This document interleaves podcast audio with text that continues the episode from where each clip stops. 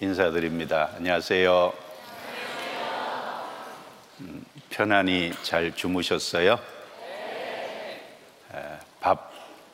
밥잘 잡수셨어요? 아, 예, 감사합니다. 자, 인사를 했지만 또 인사하는 시간을 가져보겠습니다. 전쟁터의 전우는 또 다른 나의 생명이다 이런 표현을 합니다. 그만큼 전쟁터의 전우는 자신의 생명을 위해서 아주 절대적으로 중요한 존재입니다. 우리 옆에 있는 형제 자매들이 또한 그렇습니다. 형제 자매들이 아무도 없고 나 혼자 있으면 내가 어떻게 됐을까? 내가 신앙을 바르게 지킬 수 있을까? 결코 그럴 수 없을 겁니다. 구원받고 오늘까지 여기 있을 수 있는 것도 옆에 있는 형제 자매들이 함께 하기 때문에 가능한 것일 겁니다. 그래서 사랑하는 마음으로 존중과 존경을 담아서 우리 쌍하트 해서 사랑합니다. 함께 할 수 있어서 행복합니다. 이렇게 인사해 보세요.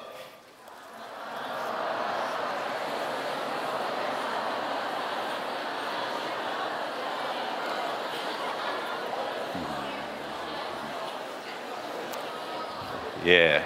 음.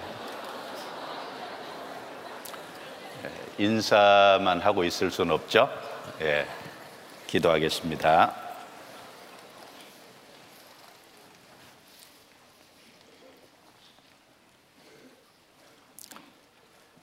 거룩하시고 은혜로우시고 자비로우신 우리 아버지 하나님, 허물과 죄 가운데 살던 저희들을 구원해 주셔서 하나님의 거룩한 잔으로 삼아 주신 은혜 진심으로 감사합니다. 또 저희를 구원해 주셨음을 인해 모든 찬송과 존귀와 영광을 우리 아버지 하나님께 돌립니다. 구원받은 그 순간부터 오늘 이 시간까지 함께 해주시고 또 우리가 여기 있을 수 있도록 지켜주시고 인도해 주시고 보호해 주신 은혜 감사합니다.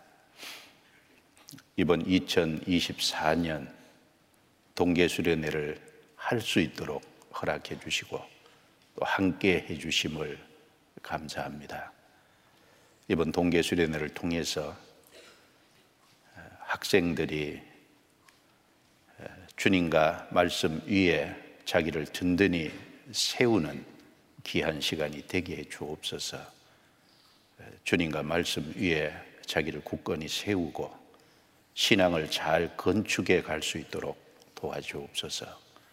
동계수련의 말씀을 통해서 삶의 기준과 방향을 바르게 정할 수 있도록 도와주시고 또 말씀 속에 결심과 결단할 수 있는 귀한 기회로 활용할 수 있게 도와주셔서 2024년 한 해는 더 열매 맺는 주님을 기쁘시게 하는 삶이 되게 해주시고 그로 말미암아 모든 영광을 우리를 구원하신 하나님께 돌릴 수 있도록 도와주옵소서.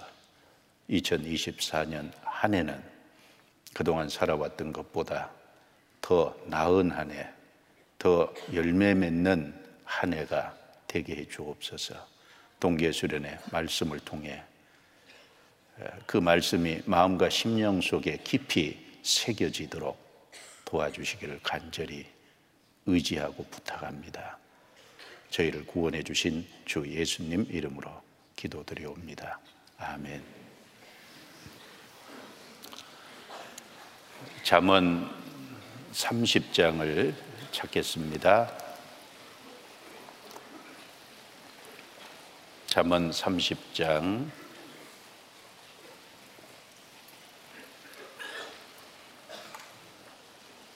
10절 말씀부터 14절 11절부터 14절 말씀입니다.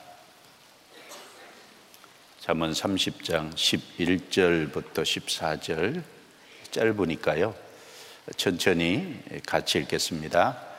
아비를 저주하며 어미를 축복하지 아니하는 무리가 있느니라.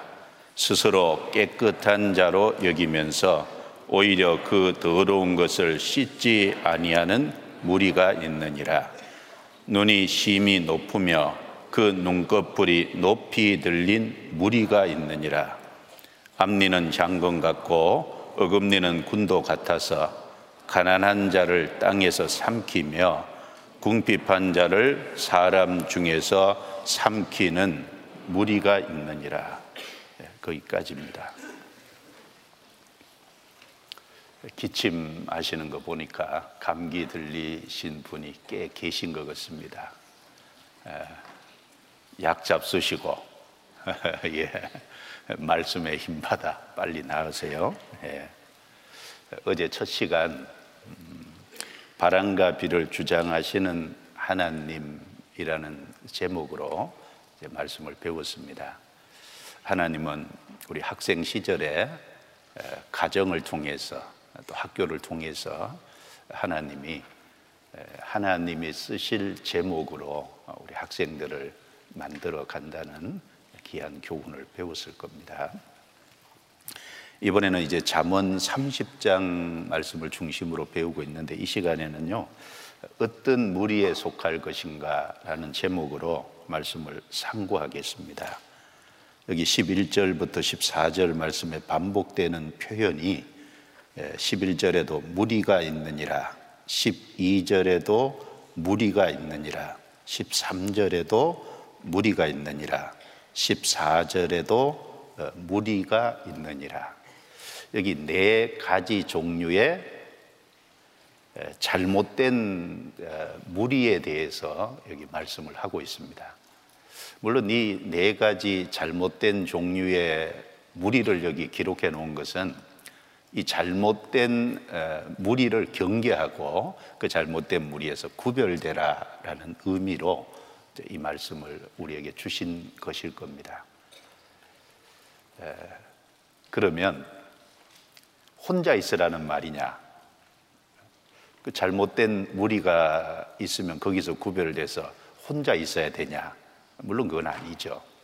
잘못된 무리가 있는 동시에 올바른 무리, 좋은 무리가 있습니다.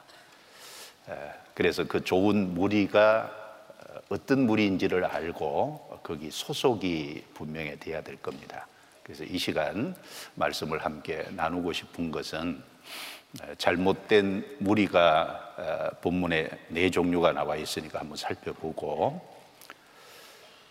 그리고 이 시대 학생들이 소속되지 말아야 될 잘못된 무리도 있을 겁니다. 이것도 좀 생각해 보고 그러면 바른 무리, 좋은 무리가 있는데 그 바른 무리, 좋은 무리에 소속이 되기 위해서는 우리가 먼저 주님께 확실히 소속이 돼야 될 거예요.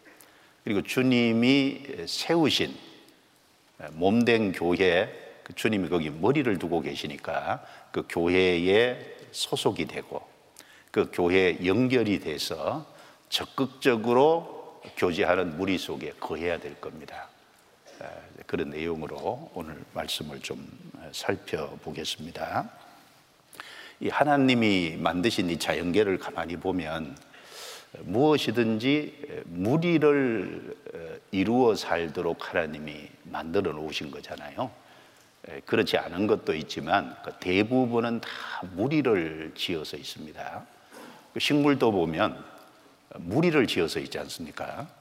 그 식물도 보면 다 나무 같은 것도 어, 삼나무 숲, 뭐 이렇게 여러 가지 나무 종류별로 무리를 지어서 이렇게 무리군을 형성하고 있습니다.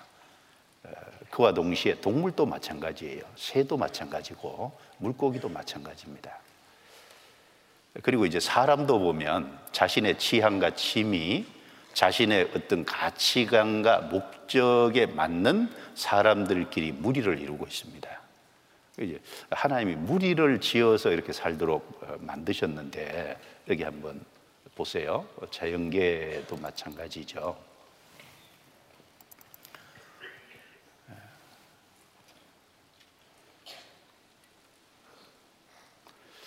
여기 짐승 세계도 보면 이렇게 무리를 지어 있잖아요. 수천 마리, 수만 마리 누대인데 울릉말도 보면 이렇게 무리를 지어서 있습니다.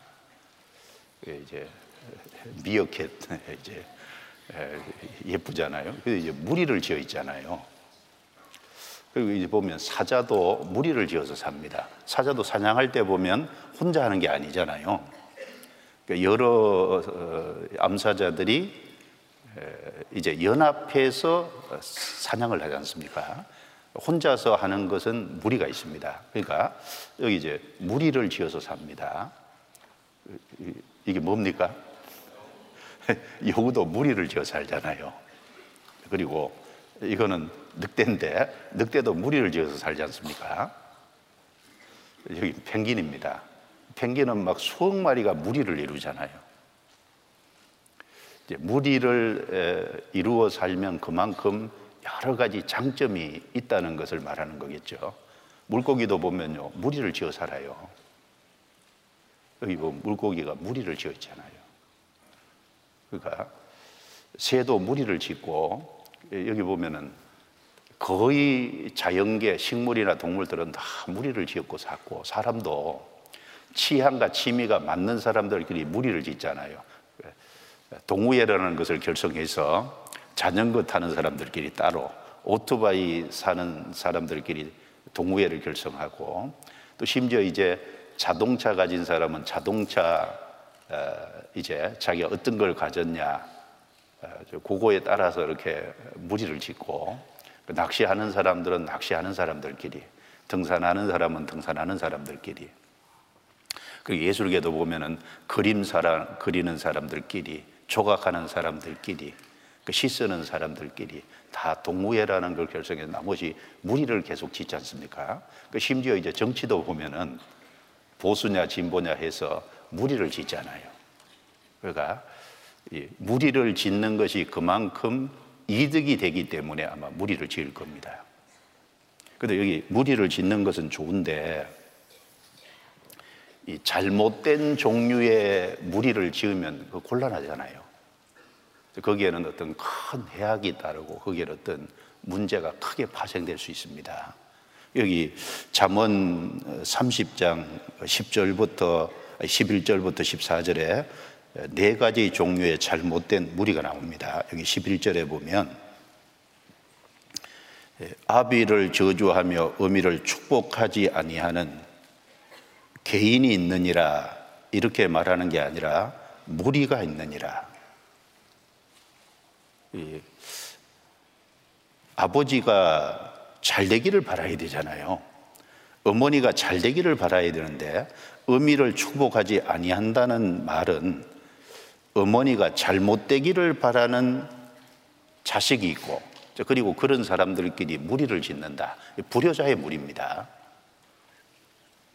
그리고 12절에 스스로 깨끗한 자로 여기면서 오히려 그 더러운 것을 씻지 아니하는 무리가 있느니라. 12절은 어떤 무리일까요? 자기 자신은 스스로 깨끗하다고 생각하면서 그 실제로는 이제 더러운 것이 있는데 그 더러운 것을 안 씻는 그러니까 실제로는 자기 착각 속에 빠진 무리인데 이런 대표적인 무리가 거짓 종교가들의 무리일 겁니다. 이제 거짓 종교가들의 무리도 있어요. 13절에 눈이 심히 높으며 그 눈꺼풀이 높이 들린 무리가 있느니라. 교만한 무리죠. 그리고 14절에 앞니는 장검 같고 어금니는 군도 같아서 가난한 자를 땅에서 삼키며 궁핍한 자를 사람 중에서 삼키는 무리가 있느니라. 여기 이제 앞니, 어금니, 그 이를 가지고 이를 얘기했으니까 이는 먹는 거니까 뒤에 이제 삼키는. 근데 이제 앞니가 앞니가 장검 같다, 긴 칼과 같다. 그리고 이제 옆에 있는 어금니는 군인이 사용하는 어, 군도 같다. 그래서 가난한 자, 궁핍한 자를 삼키는 무리가 있느니라. 어, 어떤 무리예요? 강포한 무리잖아요. 그 다른 가난한 자, 궁핍한 자를 왜 삼키냐면 가난한 자, 궁핍한 자, 그거 가진 것이 없는데 자기는 그거보다 부유한데 그 가난한 자, 궁핍한 자를 학대해서 자기 것으로 취하니까 탐욕의 물이잖아요. 그리고 아주 이기적인 물이지 않습니까? 움켜쥐기를 좋아하는 그래서 강포한 물이 탐욕의 물이 이기적인 개인적인 물입니다. 이런 것을 쭉 얘기했을 때는 이제 이런 것을 경계하고 여기서 딱 구별되는 동시에 그러면 이 반대편의 무리를 형성하는 것이 이것이 올바른 것이라는 걸 가르쳐 주려고 이 말씀을 한 거잖아요. 첫 번째는 불효자의 무리에 속하면 안 되겠죠. 그러니까 불효자가 안 되면 불효자의 무리에 속할 일도 없잖아요. 이제 어제 가정 얘기를 많이 배웠을 겁니다. 예, 학생 때 제일 중요한 것 중에 하나가 하나님이 이제 부모 밑에다가 딱 집어넣는 거니까 그러니까 부모의 말을 기본적으로 순종하고 그러니까 부모를 기본적으로 공경하는 그것을 어린 시절에 배우게 한 거예요. 어린 시절에 그것을 배우게 한 겁니다. 이제 부모는요, 하나님과 닮은 꼴이거든요. 잘 생각해 보면 부모는 자식을 낳잖아요. 그리고 자식을 양육하지 않습니까? 그리고 자식을 보호하잖아요. 그 위험에 처하면 부모가 대신 죽어주는 경우도 있으니까 보호하지 않습니까? 그리고 자녀가 바른 길을 가도록 인도하고 가르치고 훈련하잖아요. 그럼 요 부모가 하는 요 어, 모습이 신앙적으로 영적으로 누가 하는 겁니까? 하나님이 하시는 거잖아요. 하나님은 우리를 거듭나게 하고 탄생되게 하시잖아요. 하나님이 우리를 구원받게 해서 거듭나게 탄생되게 하시는 역할을 하고 그리고 하나님은 우리를 양육하는 역할을 하고 하나님은 우리를 보호하는 역할을 하고 하나님은 우리에게 말씀을 통해서 인도하는 역할을 하고 가르치는 역할을 하고 우리 삶의 모든 것들이 어우러져서 그 이제 훈련하는 역할을 하니까 부모와 하나님은 닮은 꼴이잖아요. 정확하게 닮은 꼴입니다. 그래서 히브리서 12장 9절에 말씀하기를 육체 아버지가 우리를 징계하여도 공경하였거든 하물며 모든 영의 아버지께 더욱 복종하여 살려 하지 않겠느냐. 거기 육체 아버지, 영의 아버지 같이 닮은 꼴로 얘기해 놨잖아요. 그러니까 육체 아버지가 바른 길로 가라고 징계해도 공경하지 않냐. 그러면 모든 영의 아버지께는 더욱 복종하여 살려야 하지 않겠느냐. 하나님 아버지에게는 부모에게 하는 것보다 훨씬 더 공경 정도가 아니라 복종해야 맞는 거 아니냐. 뭘 가르쳐 줍니까? 그러니까 부모에게 순종하고 부모를 공경하는 것을 통해서 하나님께 순종하고 하나님을 경외하는 것을 어린 시절에 배우게 한 거예요. 하나님이 왜 태어나서 부모 밑에다 집어넣었냐면은 그 부모를 공경하고 부모를 순종하는 걸 통해서 그 영의 아버지인 하나님을 진짜 높이고 하나님을 존경하는 마음에서 두려워할 줄 알고 하나님 말씀 순종하는 것을 배우게 하신 겁니다. 그럼 하나 생각해 봐요. 부모 밑에서 공경하고 순종하는 걸 못 배우면 하나님을 경외하고 하나님께 순종하는 걸 배울 수 없다는 거예요. 그 부모에게 순종하고 부모를 공경하는 걸 통해서 사실은 생활 속에서 하나님을 경외하고 하나님께 순종하는 걸 배우고 있는 겁니다. 그러니까 부모를 무시하는 것은 하나님을 무시하는 것이 되고 그게 큰 죄가 되는 겁니다.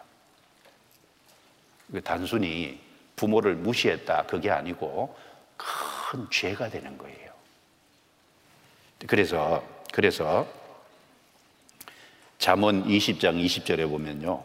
자기의 아비나 어미를 저주하는 자는 그 등불이 유황 중에 꺼짐을 당하리라. 그러니까 아비나 어미를 잘 되기를 바라야 되는데 못 되기를 바라고 악담을 하고 저주를 하는 것은 그 등불이 유암 중에 유암은 캄캄한 흑암입니다. 캄캄한 흑암 중에 흑암 중에 꺼짐을 당하리라. 지옥 간다는 말이잖아요. 그리고 출애굽기 21장 17절 보고 제가 놀랐는데 그 아비나 의미를 저주하는 자는 반드시 죽일지니라. 뭐라고요? 반드시 죽이래. 출애굽기 21장 17절 말씀이거든요.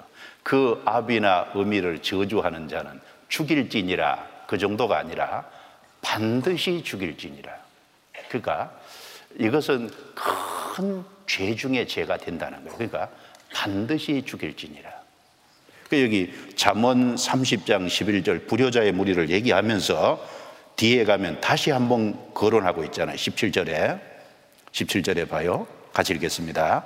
아비나 아비를 조롱하며 음이 순종하기를 싫어하는 자의 눈은 골짜기에 까마귀에게 쪼이고 독수리 새끼에게 먹히리라.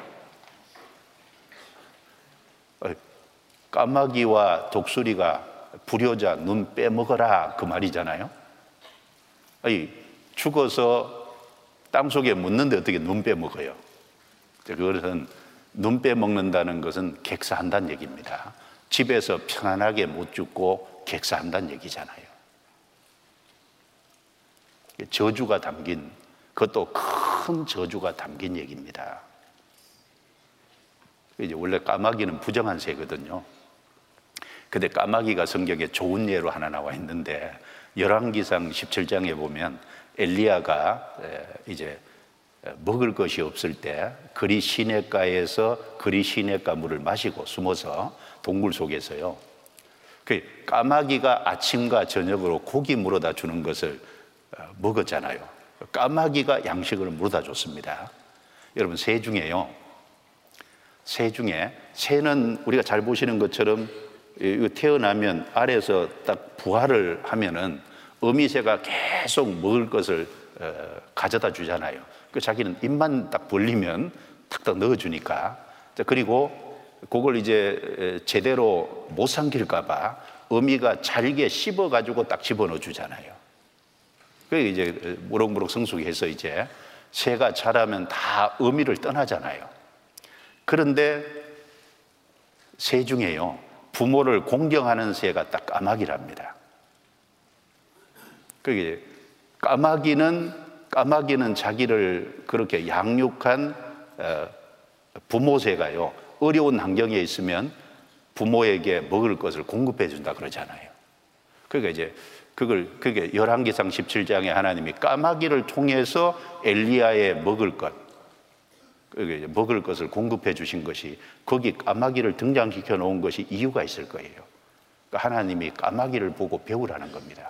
비록 부정한 새지만 그러나 부모에게 효도하지 않냐. 부모에게 효도하는 게 중요한 것을 가르쳐 주고 있지 않습니까? 그래서 여기 이제 나쁜 무리 중에 하나가 뭐냐면은 불효자의 무리인 겁니다. 그러니까 이건 구원 안 받은 사람은 그렇다 쳐도 구원 받은 사람은 불효자가 되면 안 되는 거예요. 불효자의 무리에 속하면 더더욱 안 되는 거죠. 그러니까 예수님은 우리 구원자이신 동시에 예수님은 우리 이제 본인데 누가복음 2장에 보면 예수님께서 나사렛에 내려가 그 부모에게 순종하시더라. 그러니까 예수님은 목수의 가정에 태어났어요. 부모를 잘 순종했거든요. 그러니까 예수님이 부모에게 하나님이 사람이 되신 분도 부모에게 순종했다면 우리는 당연히 부모에게 순종해야 되잖아요. 그래서 첫 번째 불효자의 무리는 이것은 나쁜 무리 중에서도 가장 나쁜 무리고 거기엔 저주가 쓰는 데 있습니다. 그리고 두 번째는 거짓 종교가들의 무리입니다. 12절에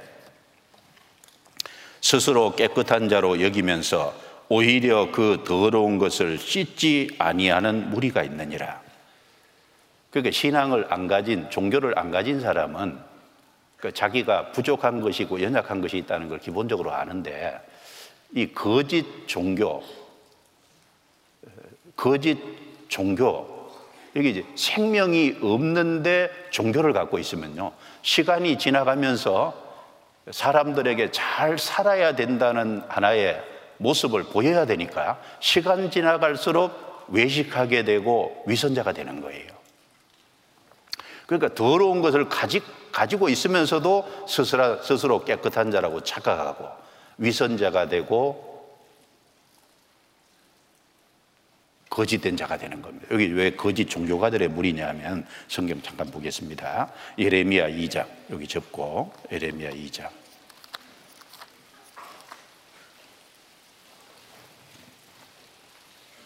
34절 35절입니다.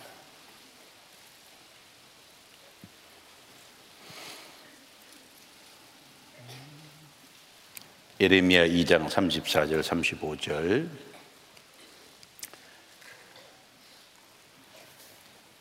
예레미야 시대 이스라엘 백성들은 예, 타락할 대로 타락해서 하나님을 버리고 우상을 섬기면서 온갖 악을 행할 때 이 말씀을 하신 겁니다.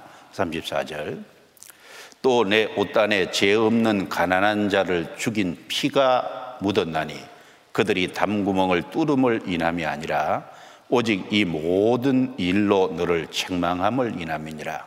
35절 같이 했습니다.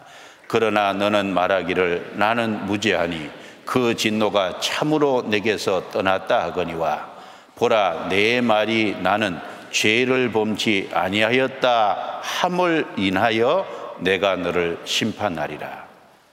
그 앞에 보면요. 31절 32절 이스라엘이 하나님을 버렸어요. 하나님을 삶 속에서 잊어먹었습니다. 그리고 우상을 섬기면서 34절에 보면은 내 옷단에 죄 없는 가난한 자를 죽인, 피, 죽인 피가 묻었나니. 그러니까 죄가 심각하다 그 말입니다. 그리고 그들이 담 구멍을 뚫음이 아니라 오직 이 모든 일로 너를 책망함을 이람이니라.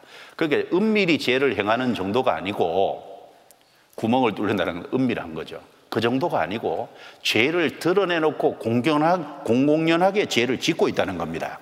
그러면서 하는 말이 35절에 나는 죄를 범치 아니하였다.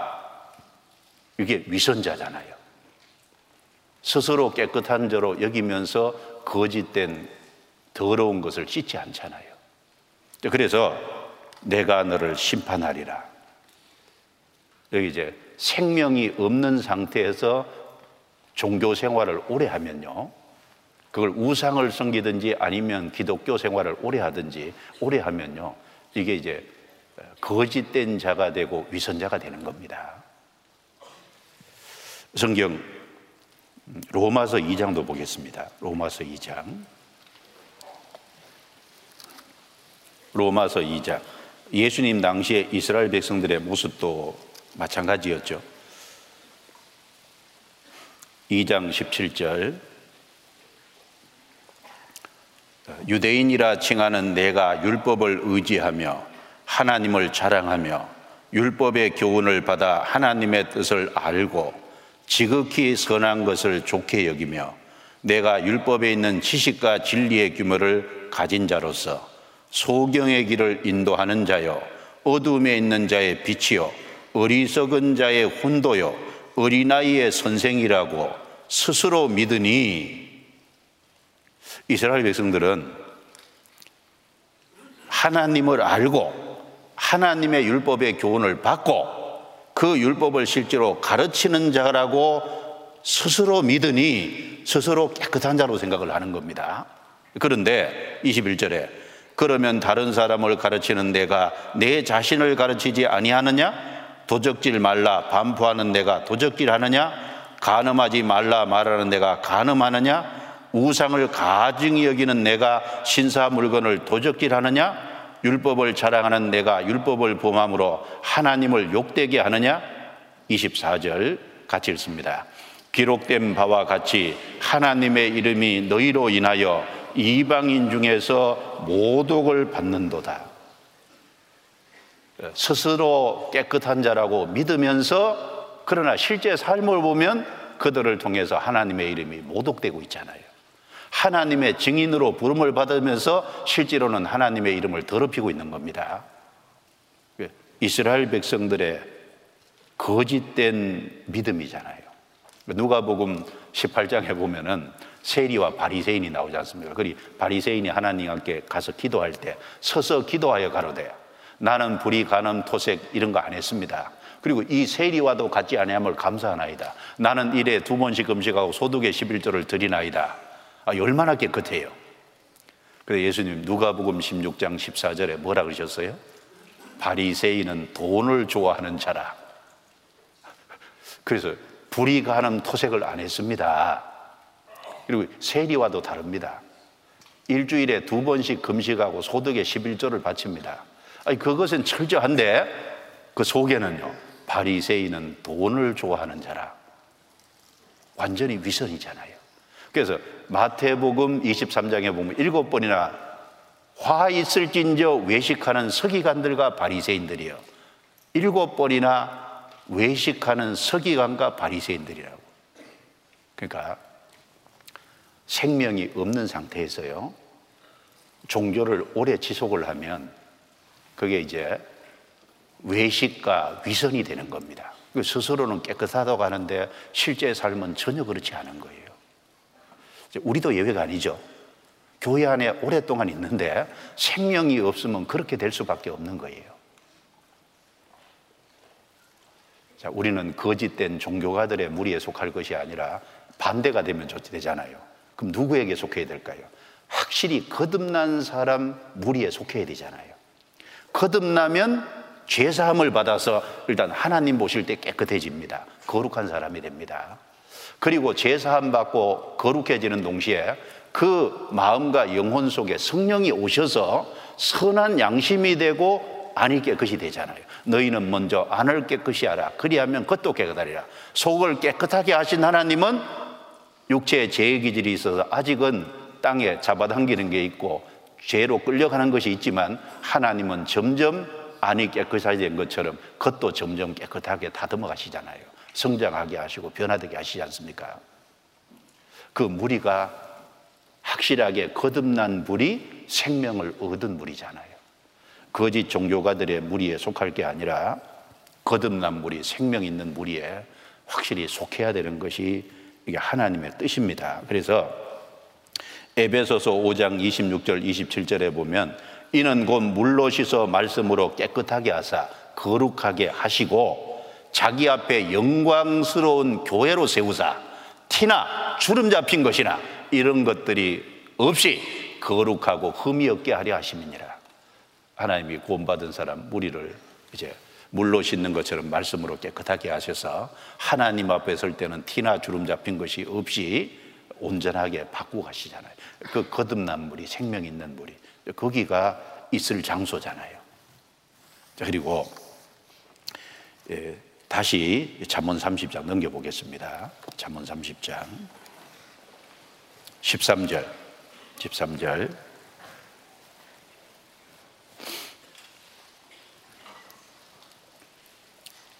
13절 같이 읽어보겠습니다. 눈이 심히 높으며 그 눈꺼풀이 높이 들린 무리가 있느니라. 눈이 심히 높으며 눈꺼풀이 높이 들린 그 위쪽만 자꾸 추구하는 그 이게 이제 땅에 있으면서 육신을 갖고 있으면서 육신적으로 위쪽만 자꾸 높게 보는 이게 이제 교만한 거지 않습니까? 교만한 무리가 있느니라. 우리가 하나 분명히 해야 될 것이 있습니다. 모든 교만은 마귀에게서 온 거고요. 모든 겸손은 예수님에게서 오는 겁니다. 그리고 또 하나 분명한 것은 교만의 끝은 가장 높인 만큼 가장 낮게 내려가는 거예요. 겸손은 가장 낮춘 만큼 가장 높아지는 겁니다. 그러니까 교만은 마귀에게서 오고 겸손은 예수님에게 오는 동시에 교만의 끝은 아래로 내려가는 거고 겸손의 끝은 위로 올라가는 겁니다. 이건 분명한 거예요. 이건 진리지 않습니까? 성경 창세기부터 요한계시록까지 그것을 항상 동일하게 얘기하고 있잖아요. 모든 교만은 마귀에게서 옵니다. 내가 교만하다. 배우에 마귀가 부추기고 있는 걸 거예요. 어떤 국가가 교만하다. 배후에 마귀가 있습니다. 성경 여기 접고요. 이사야 이사야 14장을 보겠습니다. 이 교만은 이렇게 시작된 겁니다. 14장 12절. 14장 12절. 너 아침의 아들 계명성이여 어찌 그리 하늘에서 떨어졌으며 너 열국을 엎은 자여 어찌 그리 땅에 찍혔는고 13절부터 15절까지는 같이 읽습니다. 내가 내 마음에 이르기를 내가 하늘에 올라 하나님의 무별 위에 나의 보좌를 높이리라. 내가 북극 지폐 산 위에 좌정하리라. 가장 높은 구름에 올라 지극히 높은 자와 비길이라 하도다. 그러나 이제 내가 음부곡 구덩이에 맨 밑에 빠치우리로다. 여기 아침의 아들 계명성 영어 번역에 루시퍼라고 그 나옵니다. 이제 하나님이 만든 피조물인 천사 중에 가장 아름다운 천사가 있었는데 그 하나님의 자리를 반역해서 쫓겨난 것이 마귀고 사단이 됐잖아요. 그리고 그 이름을 이제 우리가 통상 루시퍼라고 얘기합니다. 그 여기 보면 내가 내 마음에 이르기를 내가 하늘에 올라 하나님의 무별 위에 나의 보좌를 높이리라. 하나님의 무별 위거든요. 성경에 이제 별은 여러 천사들을 이제 별이라고 얘기한 것도 있는데 하나님이 만든 모든 피조물 천사 중에 무별 위에 자기가 그 위에 앉겠다는 겁니다. 그리고 그걸 넘어서서 넘어서서 북극 지폐 산 위에 자정하리라. 그러니까 이제 하나님의 통치의 보좌가 남쪽도 아니고 동쪽도 아니고 서쪽도 아닌 이제 북쪽 여기 하나님의 보좌거든요. 하나님의 보좌에 자기가 앉겠다는 겁니다. 그리고 가장 높은 구름에 올라 지극히 높은 자와 비길이라. 하나님과 한번 대결해 보겠다는 겁니다. 그런데 이때 그럴 만도 한 것이요. 이때는 하나님이 아직 천지를 창조하지 않은 시기니까 그 역사가 진행되지 않은 시기니까 이 마귀도 하나님 만든 피조물인 천사도요 하나님이 어느 정도 능력과 권세가 있는지를 잘 몰랐던 것 같아요. 그러니까 하나님이 만만해 보인 겁니다. 그래서 하나님과 내가 한번 대결해 보겠다고 그 지금은 못 그럽니다. 그래서 그래서 음부곡 구덩이의 맨 밑에 빠치우리로다. 여기 중요한 게 맨 밑이거든요. 가장 낮은 곳으로 가는 겁니다. 가장 높은 하나님의 보좌를 원했기 때문에 가장 낮은 음부곡 구덩이에 지옥 맨 아래 가는 것이 막인 거예요. 여러분 지옥에서 마귀가 왕노릇한다. 그거는 사람이 만들어낸 말입니다. 지옥 맨 아래에 가장 고통받는 것이 될 거예요. 그러니까 이제 교만은 마귀로부터 시작된 거고 높인 결과는 제일 아래 간 겁니다. 근데 예수님은 정반대잖아요. 빌립보서 2장. 빌립보서 2장.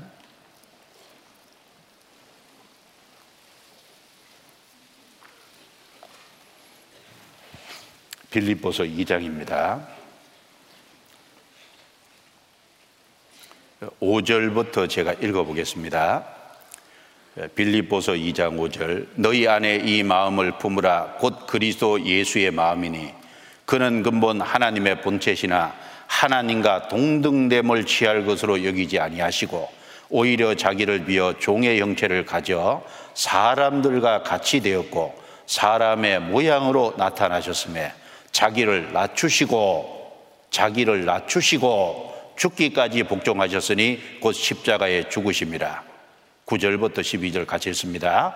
이름으로 하나님이 그를 지극히 높여 모든 이름 위에 뛰어난 이름을 주사 하늘에 있는 자들과 땅에 있는 자들과 땅 아래 있는 자들로 모든 무릎을 예수의 이름에 꿇게 하시고 모든 입으로 예수 그리스도를 주라 시인하여 하나님 아버지께 영광을 돌리게 하셨느니라.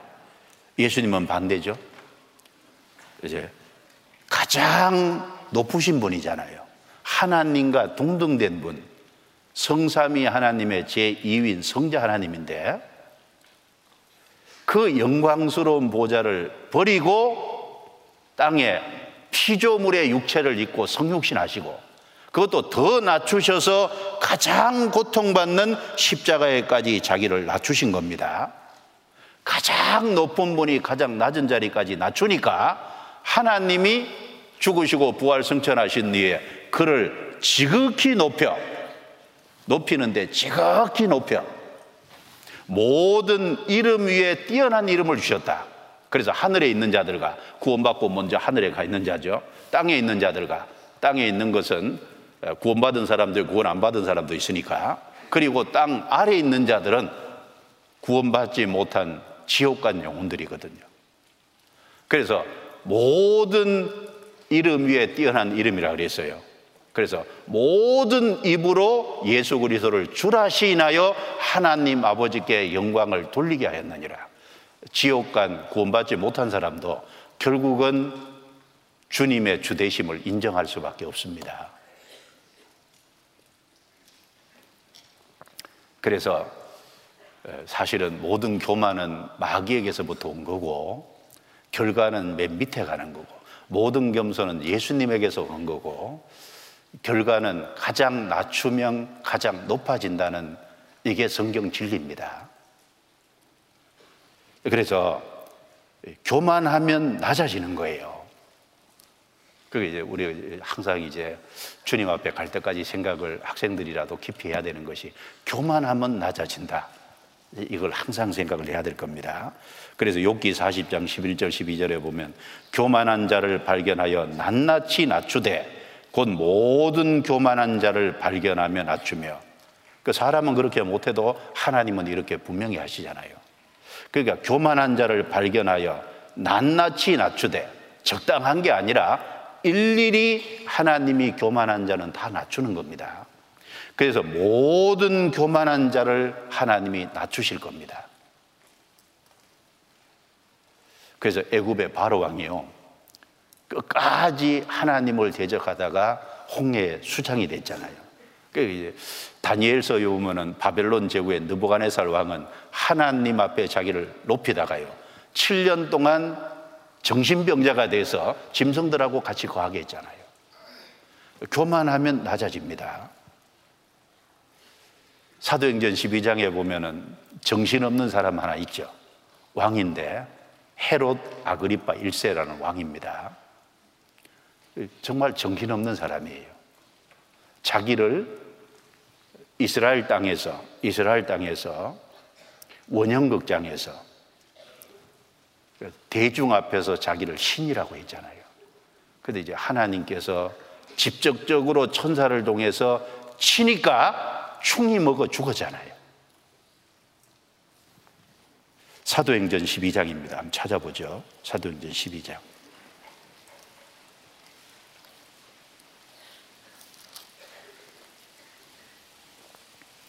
사도행전 12장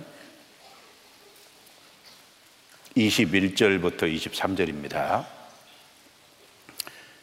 헤롯이 나를 택하여 왕복을 입고 위에 앉아 백성을 호유한데 백성들이 크게 부르되 이것은 신의 소리요 사람의 소리는 아니라 하거늘 같이 읽습니다. 헤롯이 영광을 하나님께로 돌리지 아니하는 거로 주의 사자가 곧 친히 충이 먹어 죽으니라. 천사가 곧 친히 충이 먹어 죽으니라. 여기는 자세하게 안 나와 있는데 그 요세푸스가 기록한 어, 그 책에 보면 이 사건을 자세히 기록을 해놨습니다. 그러니까 이제 이 헤롯 아그리파 1세라는 사람이 그 대중 앞에 서서 원형극장에서 연설을 할 때요 은실로 된 은실로 만든 옷을 입었답니다. 그 은실로 만든 옷을 입으니까 햇빛이 쫙 비치니까 번쩍번쩍 했을 거 아니에요. 그리고 이제 그 그래서 그 대중을 향해서 연설을 하는데 밑에서 아부하는 사람들이 이것은 사람의 소리가 아니라 신의 소리다. 신이다. 이렇게 하니까 영광을 하나님께 돌려야 되는데 내가 신이다 그런 거예요. 그러니까 천사가 딱 치니까요. 그 이제 연설하는 그 자리에서 연설하는 그 자리에서 복통이 일어났다. 갑자기 복통이 일어나서 연설을 더 이상 못하게 됐다고 그러잖아요. 그리고 정확하게 5일 만에 죽었다고 합니다. 5일 만에 죽었는데 그 이미 죽을 때, 이미 죽을 때 살아있는 상태에서 몸에, 몸이 썩어가지고 벌레가, 벌레가 몸에 있었다 그러잖아요. 그 실제, 실제입니다. 그 이제 요셉부서 그걸 기록해 놨으니까 알죠. 그러니까 높은 것은 다 낮아지게 됩니다. 근데 낮춘 것은 다 높이게 돼 있는 거예요. 그래서 예수님이 마태복음 11장 29절에 나는 온유하고 겸손하니 나의 멍에를 메고 내게 배우라. 주님은 온유하고 겸손하신 분이니까 겸손의 왕은 예수님입니다. 예루살렘에 입성할 때도 낙이 새끼를 타셨잖아요. 그래서 우리는 뭘 본받아야 되냐. 학생 때, 젊었을 때 가능하면 마음 낮추고, 그렇죠? 가능하면 순종의 길 쪽으로 택하는 쪽으로. 그 집에서도 부모에게 순종하고 학교에서도 교사에게 순종하고 그 인생길을 가면서 교회 안에도 윗사람이나 장로들에게 순종하고 그 더더욱 중요한 건 하나님에게 말씀에 절대적으로 순종하는 겸손의 길을 걸으면 하나님이 다 높여주시거든 때가 되면요. 그 베드로전서 5장입니다 베드로전서 5장 베드로전서 5장입니다.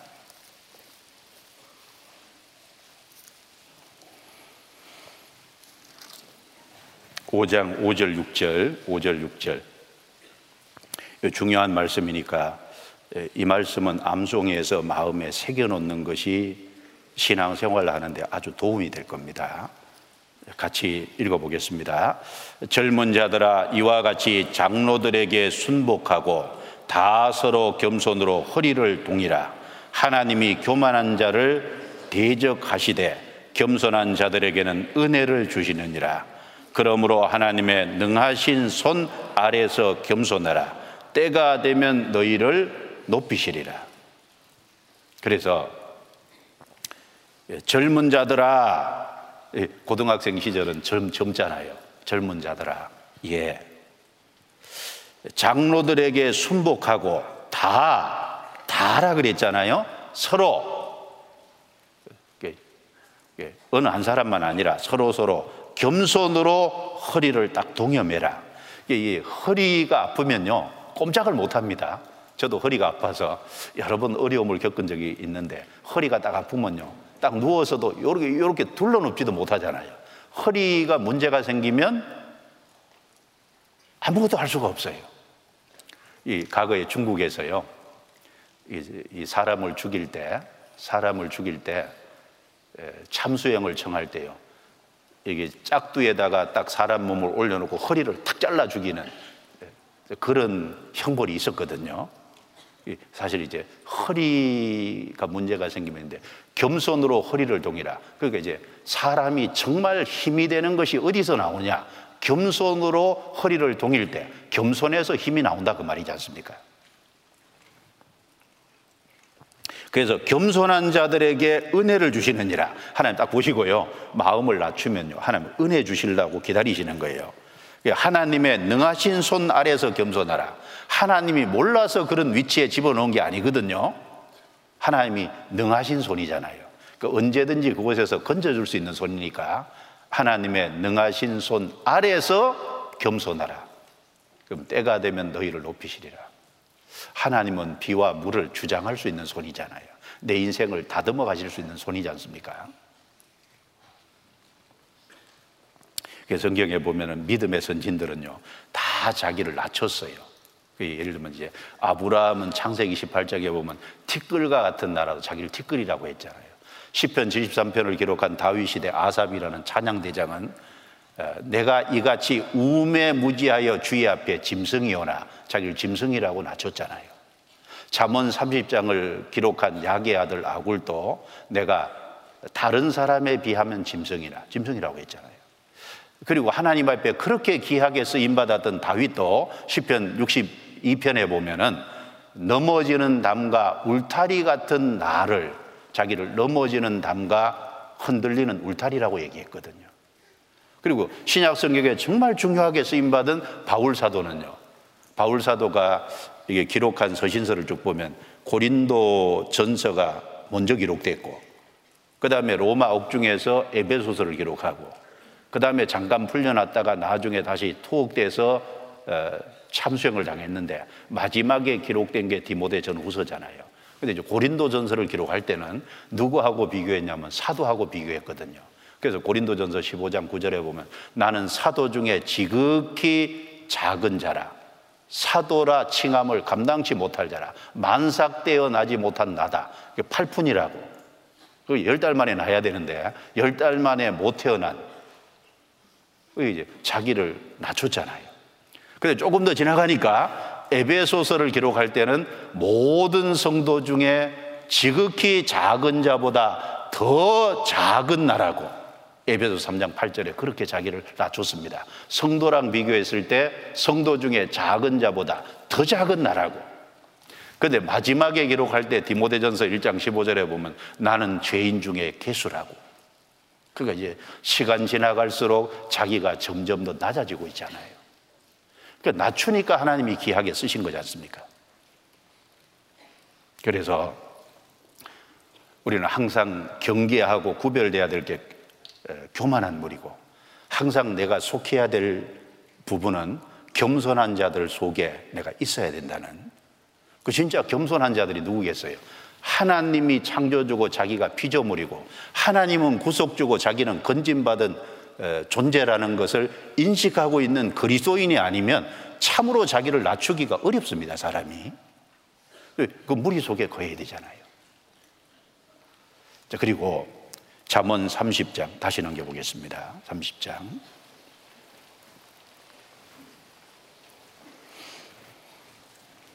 14절에 앞니는 장건 같고 어금니는 군도 같아서 가난한 자를 땅에서 삼키며 궁핍한 자를 사람 중에서 삼키는 무리가 있느니라. 강포한 무리, 탐욕의 무리, 타인을 넘어뜨리고 허는 무리. 이런 무리의 반대는요, 지족하는 무리, 이타적인 무리, 그리고 남을 세우는 무리. 이런 사람 사실은 지족할 수 있는 것도 구원받은 사람이고 개인주의가 아니라 다른 사람에게 자꾸 손을 펼칠 수 있는 사람도 사실은 구원받은 사람입니다. 그리고 다른 사람을 세워줄 수 있는 것도 진정한 의미에서는 구원받은 사람이죠. 그래서 이런 무리에 속해야 될 것을 말씀하고 있습니다. 우리 학생회 때에요. 지족하면 얼마나 좋아요. 지족하는 마음이요. 신앙생활에 정말 중요한 마음입니다. 그 성경 디모데전서 6장 찾아보겠습니다. 디모데전서 6장.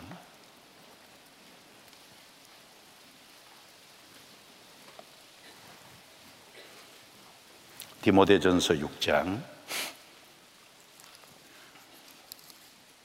6절부터 9절까지 여기 천천히 같이 읽겠습니다. 그러나 지족하는 마음이 있으면 경건이 큰 이익이 되느니라. 우리가 세상에 아무것도 가지고 온 것이 없음에 또한 아무것도 가지고 가지 못하리니 우리가 먹을까 입을 것이 있은즉 족한 줄로 알 것이니라. 부하려 하는 자들은 시험과 올무와 여러 가지 어리석고 해로운 정욕에 떨어지나니 곧 사람으로 침륜과 멸망에 빠지게 하는 것이라.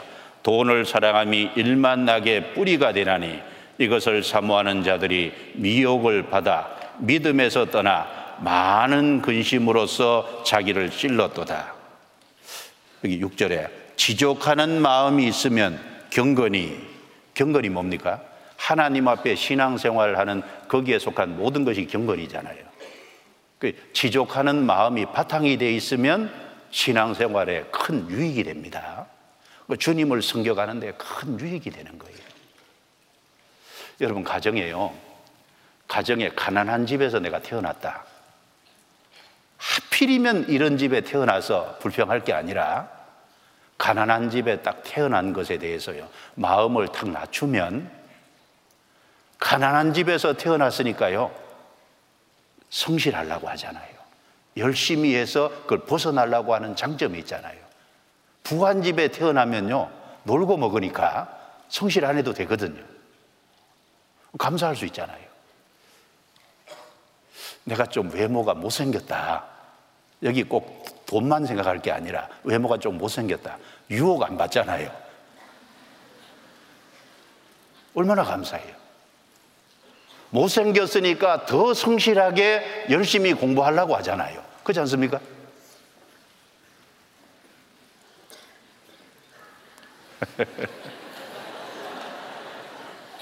내가 머리가 좀 나쁘다. 뭐 어떤 사람은 IQ 150, 160도 되는데 나이는 IQ가 120밖에 안 된다.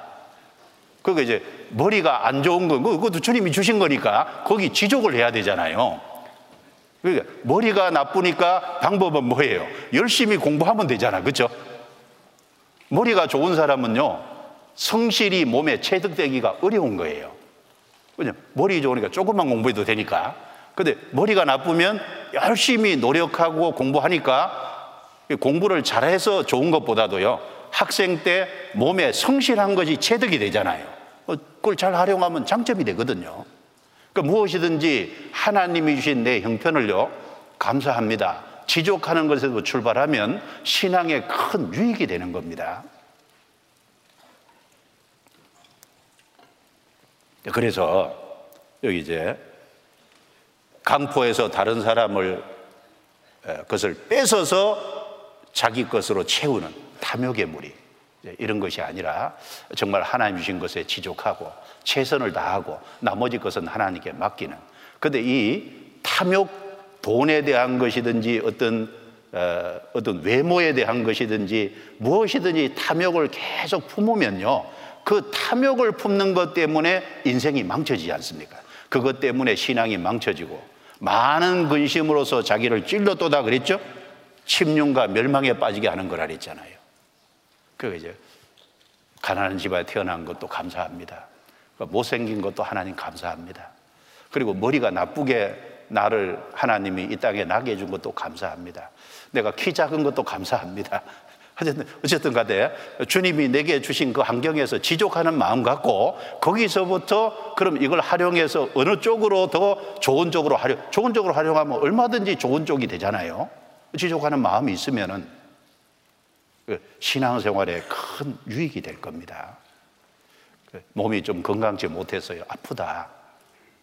그것도 하나님이 필요해서 주신 걸 겁니다.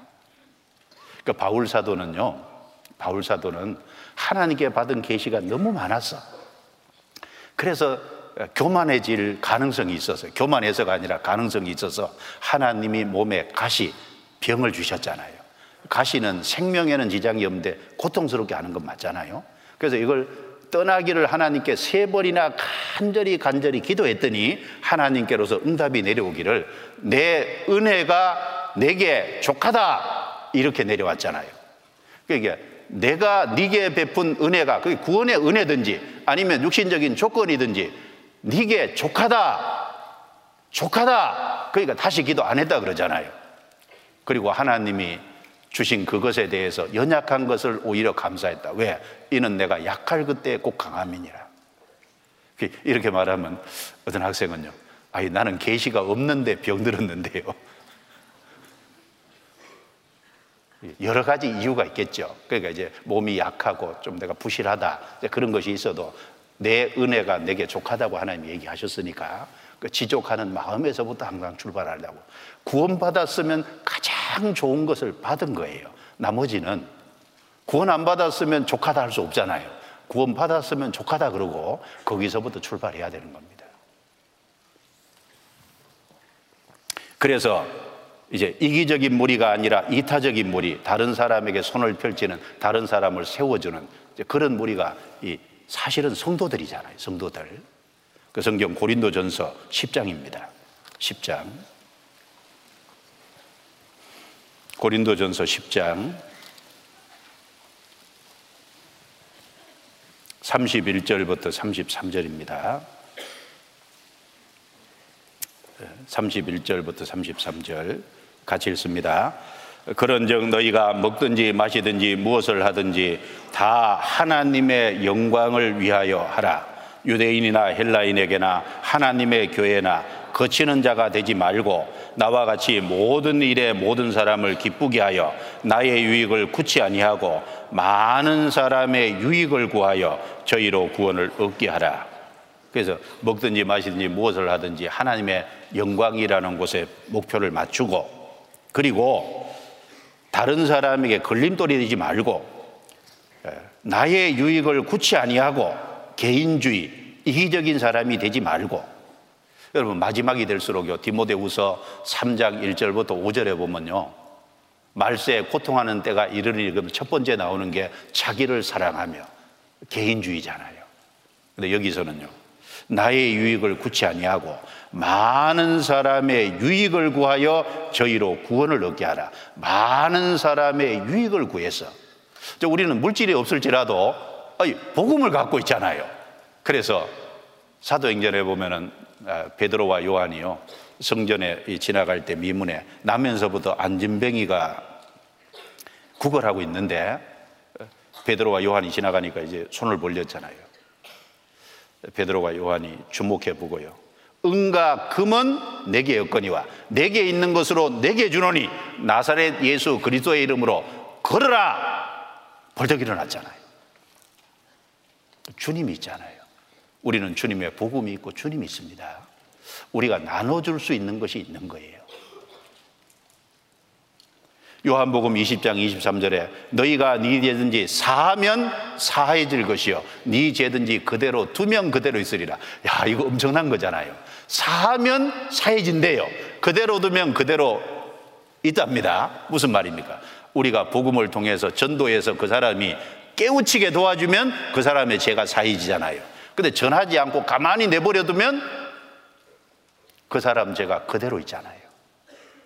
참 우리는 엄청난 것을 갖고 있는 존재입니다. 그래서 구원받기 전에는요, 웅킨 모습일지라도 구원받은 이후에는 자꾸 나눠주는 사람이 돼야 됩니다. 창세기 49장을 찾아보겠습니다. 창세기 49장. 창세기 49장 27절. 27절 여기 창세기 49장에 보면 이스라엘 야곱의 열두 아들의 미래가 기록이 되어 있는데 미래에 대한 예언입니다. 27절 같이 읽겠습니다. 베냐민은 물어뜯는 일이라 아침에는 빼앗은 것을 먹고 저녁에는 움킨 것을 나누리로다. 베냐민의 미래를 얘기할 길을 일인데 아침에는 빼앗은 것을 먹고 아침에는 빼앗는데요. 빼앗아서 먹는데요. 근데 이제 저녁에는 나중에 시간 지나가면은 움킨 것을 나누리로다. 처음에는 탐욕적인 무리, 이기적인 무리가 되는데 시간 지나가면은 나누리로다. 나누어지는 이타적인 무리가 된다는 거예요. 이 그래서 이 성경 쭉 보면요. 사사기에 보면 사사기에 나오는 베냐민은 어떤 모습이죠? 사사기 18장 19장에 가면 베냐민이 멸문당할 뻔했잖아요. 그 이유는 베냐민 지파에 속한 땅 기부하예요. 이 비류들이 창녀를 겁탈을 한 거예요. 그래서 이스라엘 전국에서 이스라엘 사람들이 들고 일어나 가지고 베냐민에게 항의를 했습니다. 그거 잘못된 거 아니냐. 그 비류들을 내어나, 내어줘서 그들을 심판받게 해라. 근데 베냐민이 거기에 응하지 않고 그 이스라엘 나머지 지파 싸운 겁니다. 그러니까 이제 불의를 옹호한 거죠. 그래서 하나님이 나머지 지파를 들어가지고요. 베냐민을 남자들을 싹 죽였잖아요. 그래서 그게 사사기 뒤에 보면 베냐민이요. 어, 지파 하나가 완전히 멸문될 뻔했습니다. 그런데 나중에는 어떻게 했어요? 베냐민이 시간 지나가면서 남유다와 북이스라엘 열 지파 남쪽에 남유다 하나 지파가 나누일지 하나님의 뜻은 남유다에 있잖아요. 근데 베냐민이 사실은 북이스라엘 열지파에 속했는데 나중에 남유다 쪽에 가세해 가지고 유다와 베냐민이 남유다를 형성하지 않습니까? 하나님이 원하시는 쪽으로 갔죠. 그래서 역할을 하고 나누는 역할을 할 수 있었잖아요. 여기 베냐민의 미래를 정확하게 내다보고 여기 예언을 한 겁니다. 그대로 됐습니다. 사실 우리 삶에서 교훈받으면 구원받기 전에는 웅킨 삶이었다면 구원받은 이후에는 베푸는 삶이 돼야 돼요. 더 이상 세상 것에 욕심을 가지면 안 되죠. 세상 것에는 그냥 만족을 해야 돼요. 세상 것에 그게 물질이든지 아름다운 미든지 기어코 몸을 뜯어 고쳐 가지고 성형 수술까지 해서 아름답게 만들려고 하면 문제잖아요.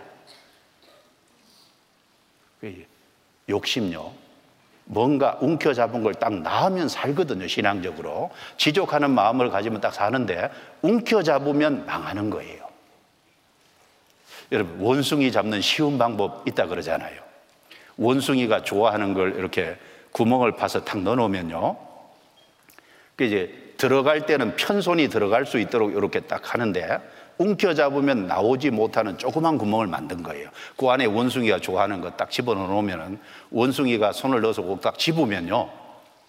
짚고 있는 동안에는 안 빠지잖아요. 그래서 사람이 와서 자기를 잡아갈 때까지 안 논답니다. 여기, 여기 한번 봐요. 이게 우리 신앙에 좀 좋은 교훈이 될 것 같습니다. 여기 보세요.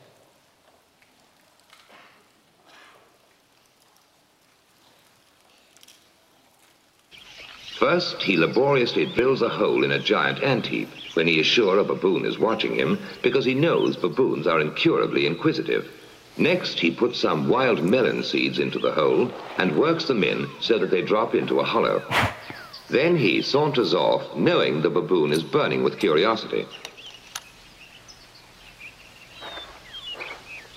The baboon doesn't trust that human being at all, so he plays it cool but he's dying to know what gives in that confounded hole. Finally, Mr. Inquisitive can't take it any longer. He's got to know what's in there.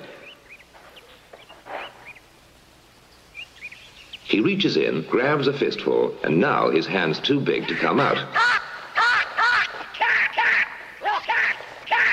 If he had the sense to drop the seed, he could free his hand.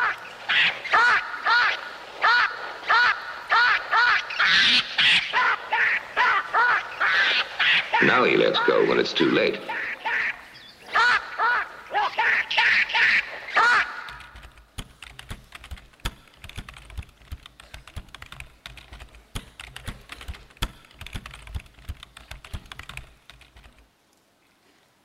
그러니까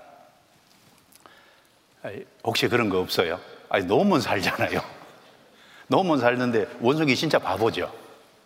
근데 이제 바보 같은 사람이 있다는 거예요. 바보 같은 그리스도인이 있잖아요.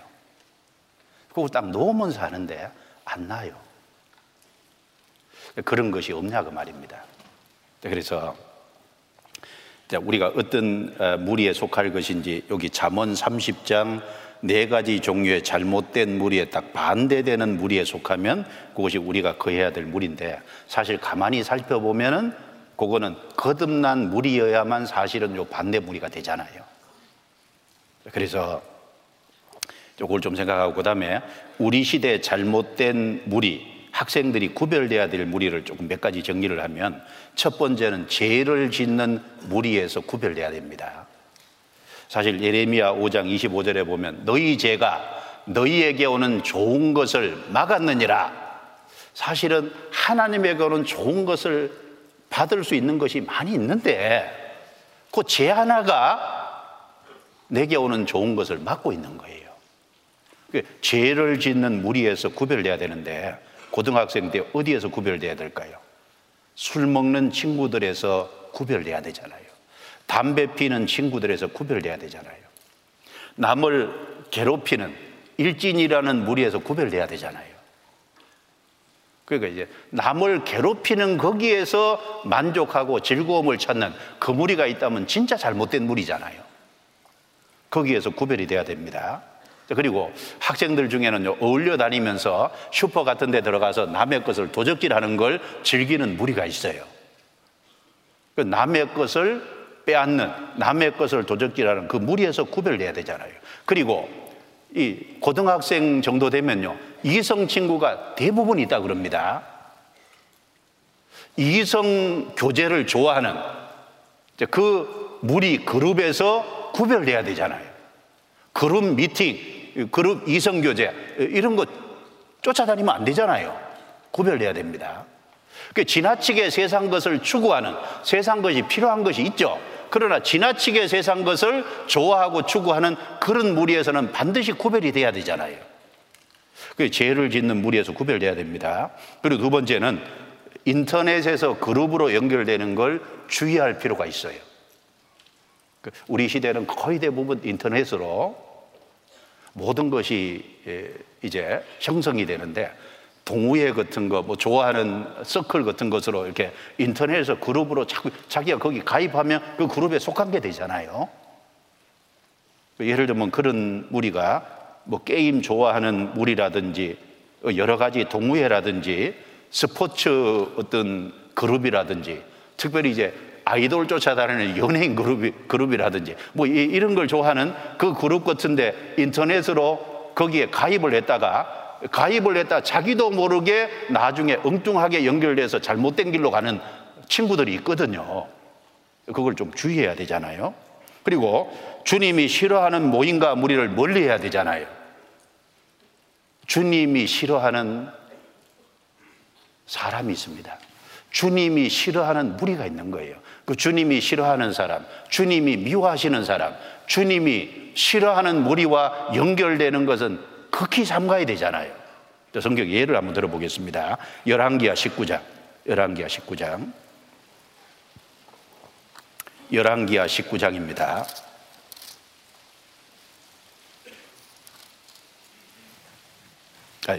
역대하 19장이죠. 역대하 19장. 죄송합니다.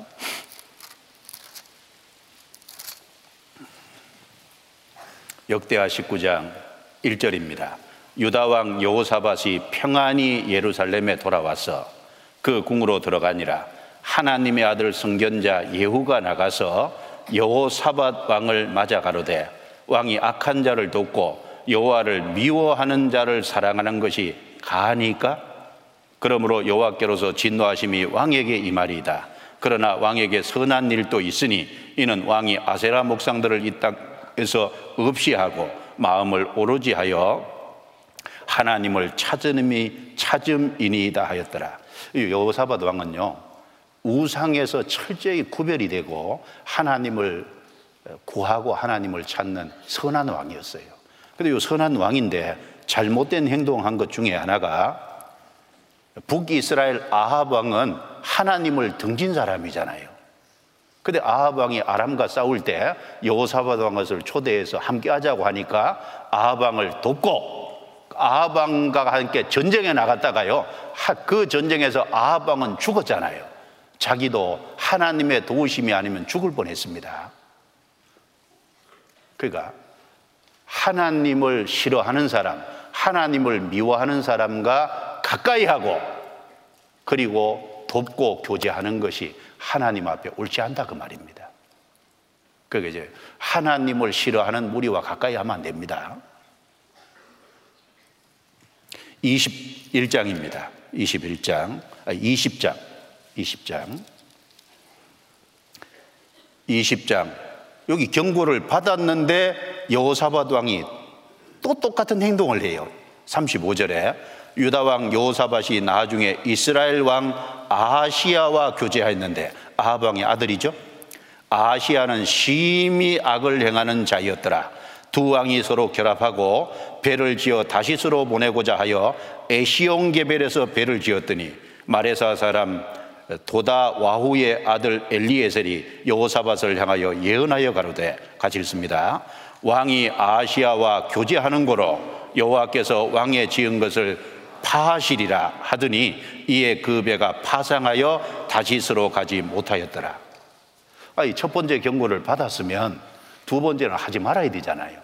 근데 여호사밧이 심히 악을 행하는 아시아와 동업을 하려고 한 거예요. 배를 만들어서 같이 무역을 하려고 한 겁니다. 근데 하나님이 그 배를 깨뜨려 버렸잖아요.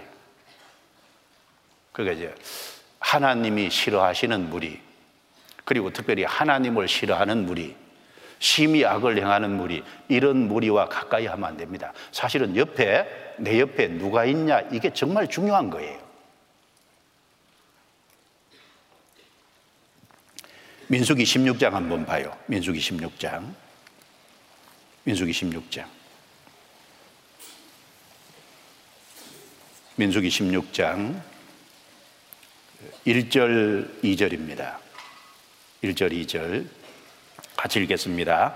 레위의 증손 고하세 손자 이스라엘의 아들 고라와 르우벤 자손 엘리야비 아들 다단과 아비랑과 벨레세 아들 온이 당을 짓고 이스라엘 자손 총의 택함을 받은 자 곧 해중에 유명한 어떤 족장 250인가 함께 일어나서 모세를 거스니니라 광야에 있을 때 일인데 여기 잘 보면 레위세 증손 고하세 손자 이스하의 아들 고라예요.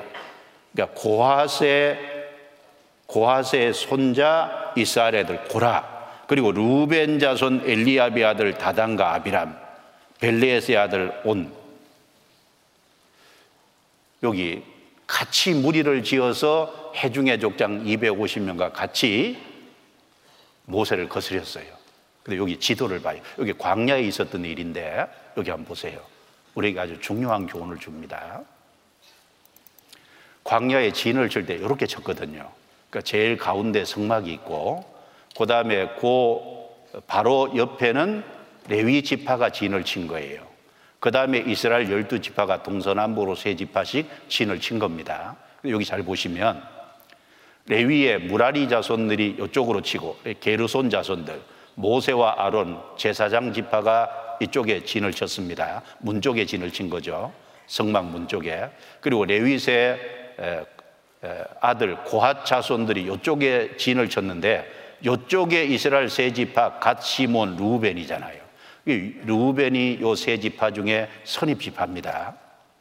여기 보세요. 고하세 자손 고라와 루벤 자손 다단과 아비람이 붙어 있잖아요. 붙어 있어요. 그러니까 항상 가까이 있으니까 항상 붙어서 여기 다단과 아비람은 바르게 할 수 있을 텐데 고라 영향을 많이 받은 거예요. 고라니 고라가 주동자잖아요. 그게 옆에 누가 있냐가 중요합니다. 교회 안에 같이 있으면서도 교회 안에 옆에 누가 있냐가 중요한 거잖아요. 가까이 누구를 두냐 이건 아주 중요한 문제입니다. 그래서 고핫 이 고핫의 이게 후손 고라와 루벤 다단 아비람 연결되니까 항상 가까이 있으니까 가까이 차주돼야 하고 뭔가 하면서 뭔가 영향을 상당히 받았을 거예요. 그 이런 걸 통해서 우리가 알 수 있는 것은 아 내가 어디에 소속이 되고 어떤 사람이 내 옆에 있냐 이게 아주 중요하구나 이걸 교훈 받을 수 있잖아요. 그래서 이 젊은 시절에 잘못된 무리가 무엇인지를 정확하게 알고 거기서 구별을 해야 됩니다. 그리고 이제 학생 시절에 좀 주의해야 될 것이 페미니즘 있잖아요. 여성 우위를 주장하는 이게 여성과 남성이 인격적으로는 동등하고 신앙적으로 동경합니다. 그런데 하나님이 여성과 남성의 몸을 다르게 만들었고 역할을 다르게 만들었는데 교회 안에서 역할도 다릅니다. 그런데 여성이 모든 것에 우월하다고 하는 여성 우위를 주장하는 그 사상에 대해서 주의할 필요가 있습니다. 거기 여자분들이 막 연결이 돼서 학생들이 연결돼서 활동을 하는데 그거 합당치 않은 겁니다. 그 잘못된 물이잖아요. 그걸 딱 배워놓으면요, 교회 안에 딱 들어오면 교회 안에 위치와 질서가 있으니까 못마땅해 하고 신앙생활을 제대로 못합니다. 잘못된 사상에서 딱 구별이 돼야 돼요. 자, 그래서 우리는 어떤 무리에 속할 것인가 이걸 확실히 하고 분명히 해야죠. 자, 그러려면 내가 주님께 먼저 속해야 됩니다. 그 주님께 속하려면 구원을 받아야 되잖아요.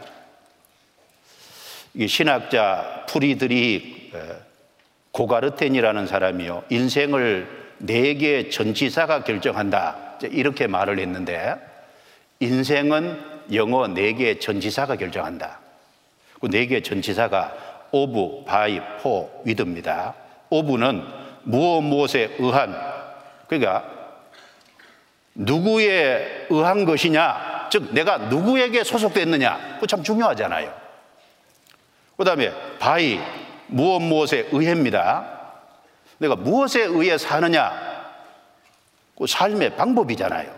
for, 무엇 무엇을 위해, 그 누구를 위해, 무엇을 위해 사느냐? 삶의 목적과 방향이지 않습니까?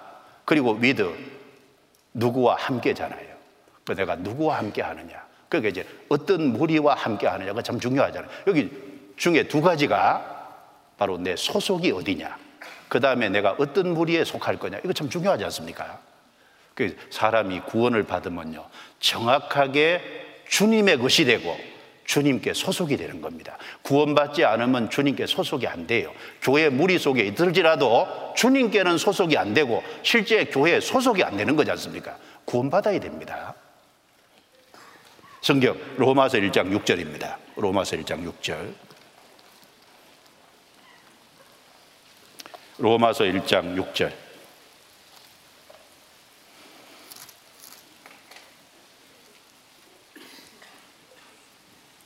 로마서 1장 6절 같이 읽습니다.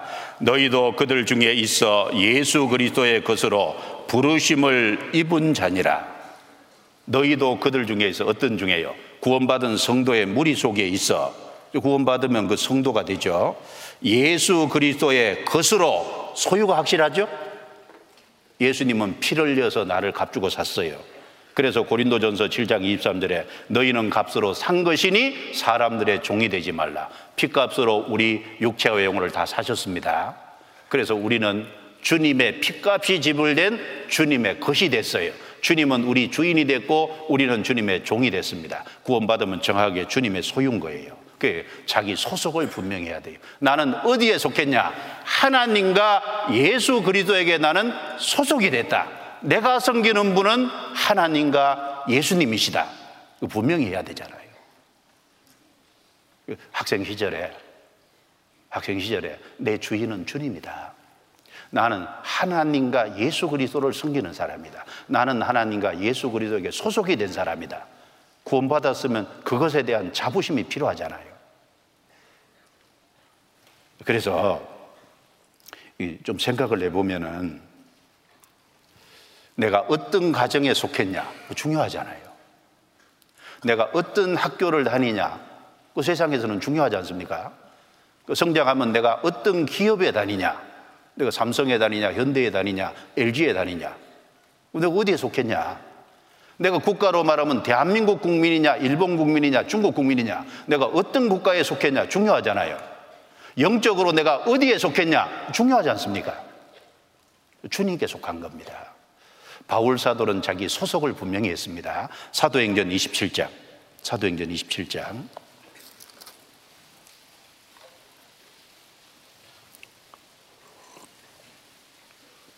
사도행전 27장 22절부터 제가 읽겠습니다. 내가 너희를 구원하노니 이제는 안심하라.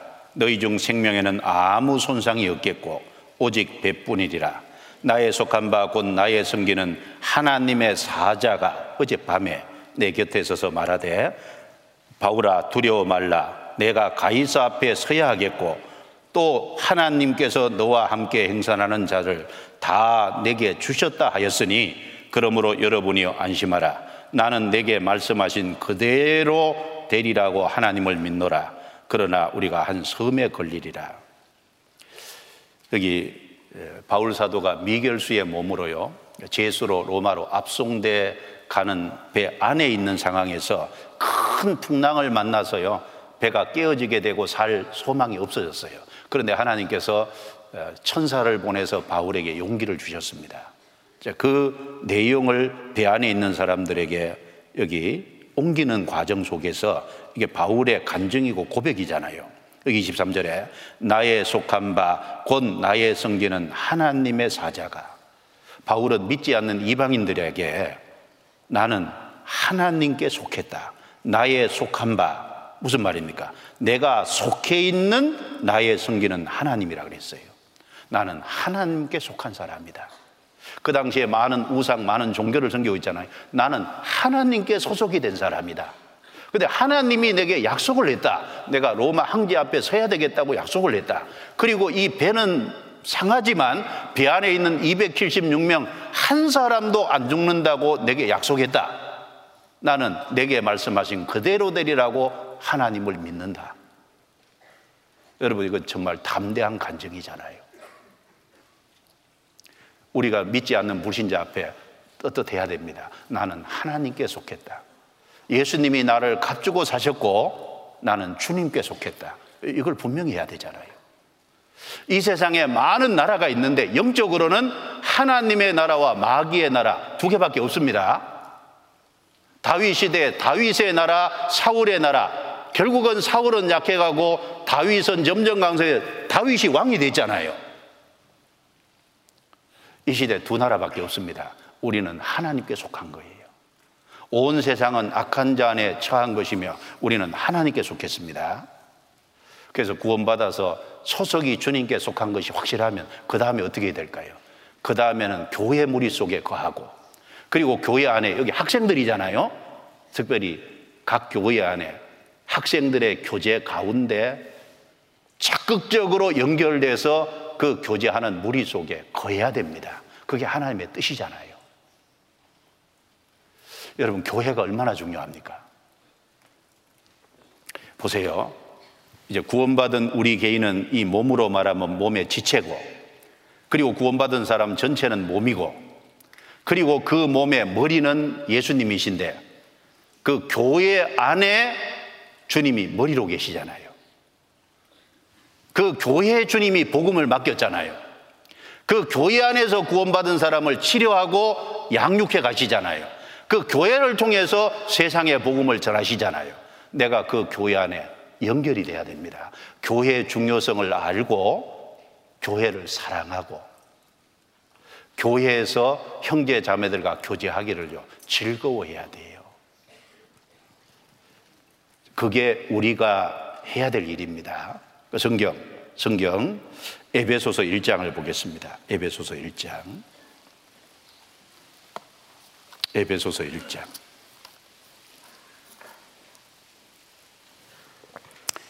22절, 23절입니다. 22절, 23절.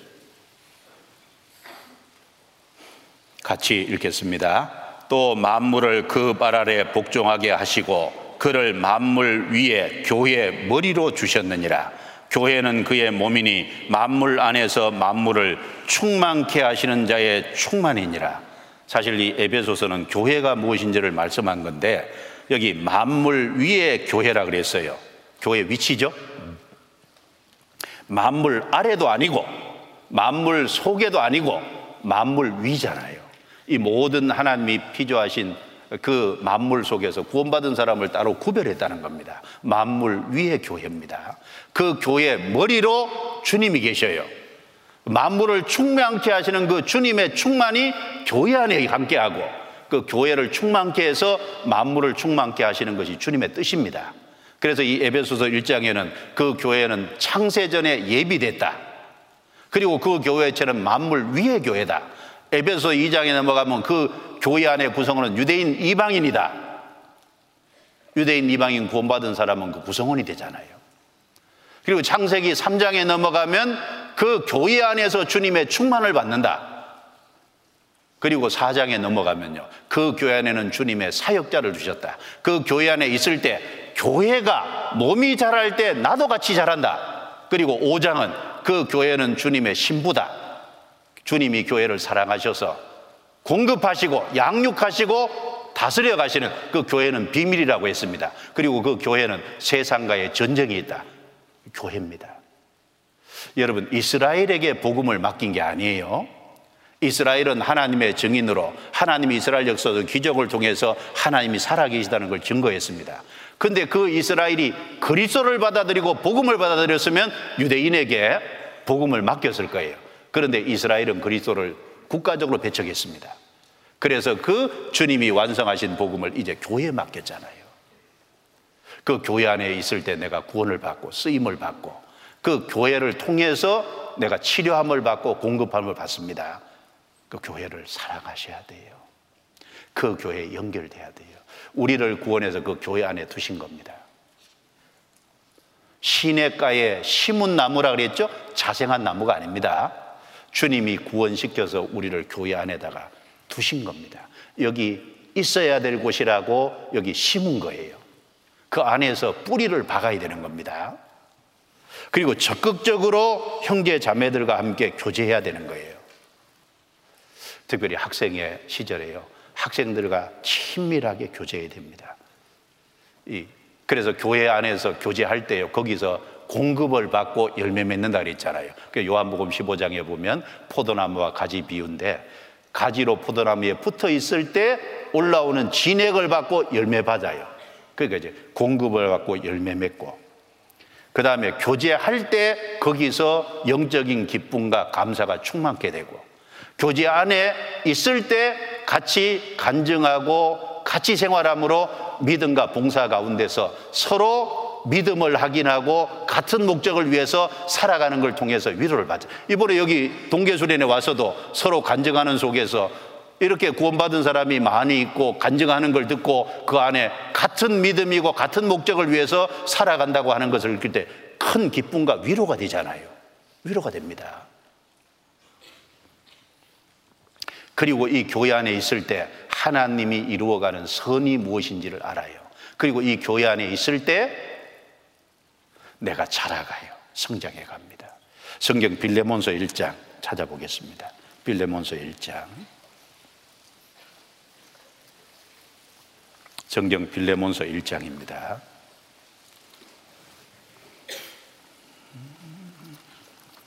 빌레몬서 1장 6절 7절입니다. 6절 7절 자, 같이 읽어보겠습니다. 이로써 내 믿음의 교제가 우리 가운데 있는 선을 알게 하고 그리스도께 미치도록 역사하느니라. 형제여 성도들의 마음이 너로 말미암아 평안함을 얻었으니 내가 너희 사랑으로 많은 기쁨과 위로를 얻었노라. 여기 잘 보시면 내 믿음의 교제가 우리 가운데 있는 선을 알게 하고 무슨 선요? 하나님이 어떤 일을 해 가시는지 그 하나님의 뜻과 하나님의 선이 무엇인지 교회를 통해서 드러난다 그 말입니다. 교회 안에 있을 때 하나님의 선과 뜻을 더욱 알아가요. 집에서 혼자 성경 계속 읽고 교제는 안 한다. 전혀 몰라요. 그 교제 가운데 있을 때 알아갑니다. 그리고 그리스도께 미치도록 역사하느니라. 그리스도께 미치도록 목표죠. 그래서 우리의 모든 목표는 그리스도입니다. 그리스도께 미치도록 성장해 갑니다. 그러니까 교제가 이런 중요한 역할을 하는데 교제 가운데 있어야 될 거 아니에요. 그러니까 교제하는 것을 즐거워하면 얼마나 좋아요. 그 사도행전을 쭉 한번 읽어보면요. 바울은 어디 가든지 형제들의 무리를 찾아서 교제하고 함께 하기를 계속 즐거워한 것을 알 수 있어요. 그래서 학생 시절에요. 구원받은 사람 만나는 걸 좋아하고 교제 가운데 있는 걸 좋아하고 즐거워하는 그게 정상이고 그런데 그것이 않게 막는 것이 육신이잖아요. 막는 것이 육신입니다. 육신을 쳐서 복종시켜야 되는 거예요. 구원받은 사람이라면 다 만나는 걸 좋아할 거예요. 근데 육신이 그걸 막잖아요. 왜요? 아, 피곤한데 뭐 좀 쉬지 뭐. 교제 가면 나 보기 싫은 사람이 있는데 가지 말지 뭐. 그 육신이잖아요. 근데 구원받은 사람, 속 사람은 그걸 좋아하잖아요.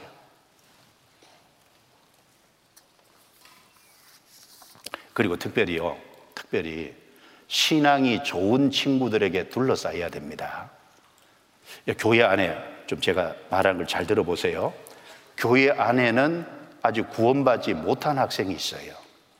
그리고 구원을 받아서도 세상의 것을 못 정리한 학생이 있어요.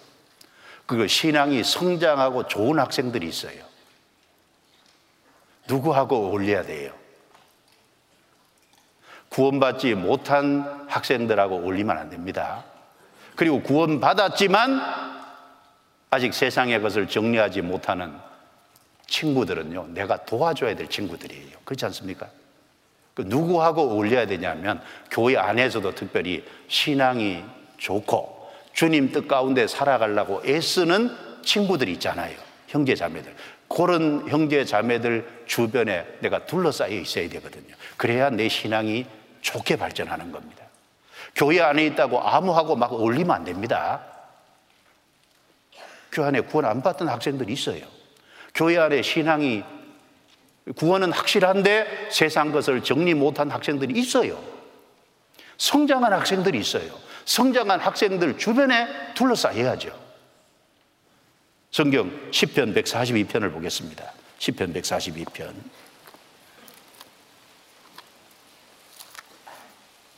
142편 7절입니다. 7절. 10편 142편 7절. 예. 이 10편 142편은 다윗이 굴에 있을 때 한 기도입니다.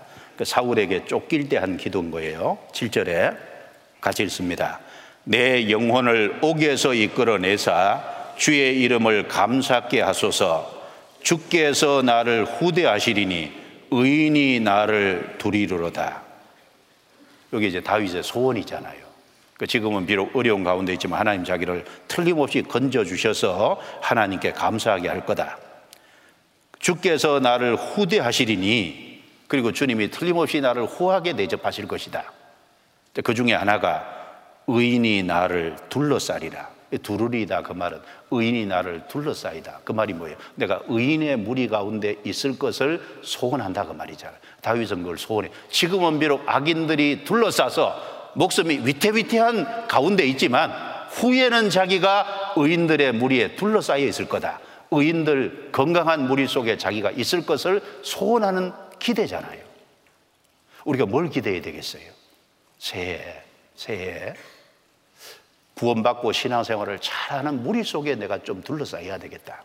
그런 친구들을 많이 사귀어야 되겠다. 그런 마음을 가져야 맞잖아요. 에베소서 3장, 에베소 3장 17절입니다. 에베소서 3장 17절.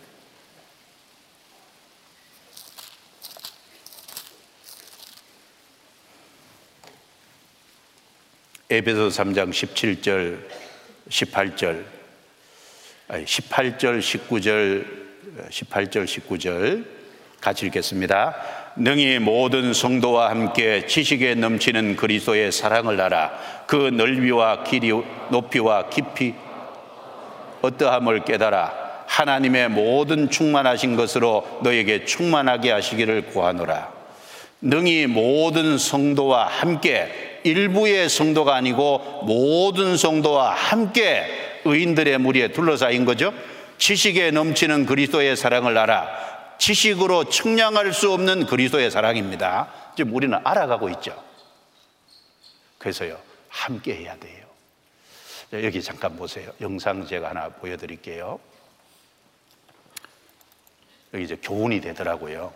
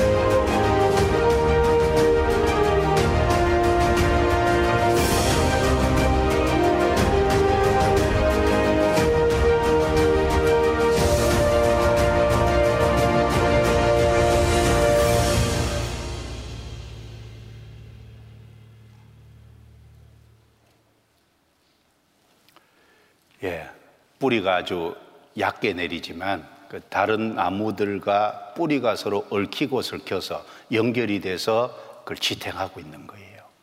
우리는 연약한 존재입니다. 그러니까 형제 자매들이 없으면 우리는 무너질 수밖에 없는 거예요. 그러니까 그 형제 자매들 정말 신앙생활 잘하는 그 곳에 연결이 돼서 얽혀서 신앙생활하는 겁니다. 그게 교회잖아요. 그리고 그 무리 속에 하나님이 우리 개인을 다스려 가잖아요. 그 주님은 선한 목자입니다. 그 무리 속에서 우리를 개인적으로 다스려 가시고 그리고 그 무리 속에서 하나님의 말씀을 주시고 하나님의 말씀 인도를 받아서 우리가 주 앞에까지 달려가는 겁니다. 그 교회 안에서 말씀을 계속 공급받아야 돼요. 그러니까 우리는 주님의 음성을 압니다. 타인의 음성은 따르지 않죠? 그래서 그 교회 위에 든든히 서 계세요. 2024년에도 그 교회 안에 든든히 서고 은혜 위에 든든히 서 있으면 거기서 주님의 역사와 능력을 충분히 경험하고 살 겁니다. 그 성경 한 권만 보겠습니다. 출애굽기 33장입니다. 출애굽기 33장.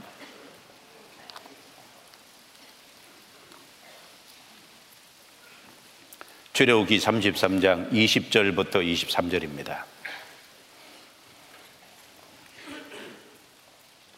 제가 읽습니다. 또 가라사대 내가 내 얼굴을 보지 못하리니 나를 보고 살 자가 없음이니라. 여호와께서 가라사대 보라 내 곁에 한 곳이 있으니 너는 그 반석 위에 섰으라. 내 영광이 지날 때에 내가 너를 반석 틈에 두고 내가 지나도록 내 손으로 너를 덮었다가 손을 거두리니 같이 읽습니다. 내가 내 등을 볼 것이요 얼굴은 보지 못하리라. 자, 모세는 하나님의 정말 영광스러운 모습을 보기는 원했는데 그 얼굴은 못 봤지만 등은 봤잖아요. 여러분, 등을 봤다는 게 뭐예요? 하나님의 영광의 일부를 본 겁니다. 참, 모세는 위대한 사람이죠. 주님이 모세를 이 반석 위에 섰으라 그랬어요. 반석 위에 서 있는 모세가 주님의 영광의 일부인 등을 봤습니다. 이게 뭘 교훈할까요? 예수님은 마태복음 16장에 내가 이 반석 위에 내 교회를 세우리니 음부의 권세가 이기지 못하리라. 반석 위에 내 교회를 세우리니 여기 반석이 그리스도를 가리키잖아요. 반석 위에 주님의 교회가 서 있습니다. 우리는 구원받아서 그 교회에 소속이 되고 그 교회 위에 서 있어야 돼요. 주님의 그 은혜 위에 서 있어야 돼요. 그러면 뭘 볼까요? 등을 본다는 말처럼 우리가 주님 앞에 가면 주님의 모든 영광을 얼굴과 얼굴을 대면해 보겠죠. 그러나 이 땅에 살면서 주님의 영광을 보고 주님의 역사를 경험하고 살 겁니다. 잘 생각해 봐요. 우리 교회가 40년 됐습니다. 처음 복음을 시작할 때 83년부터 시작해서 만 40년이 딱 넘은 거예요. 40년이 넘었는데 처음 몇십 명으로 시작한 이 교회가 지금 전국에 227개 교회가 되고 전 세계 80개국 이상의 복음이 전해지고 1000개 이상의 교회가 생겼다. 믿는 자가 한국에도 수만 명이고 외국에 있는 교회가 1000개가 넘고 수만 명이 됐다. 이걸 우리가 생각하는 훨씬 이상 하나님이 채워주신 거 아니에요?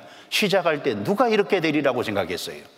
우리가 생각하는 거, 우리가 구했던 것보다 훨씬 더 크게 해주셨잖아요. 이게 개인의 힘이냐고요? 주님의 힘이잖아요. 그리고 동시에 교회의 힘이잖아요. 교회 안에 거해야 되거든요.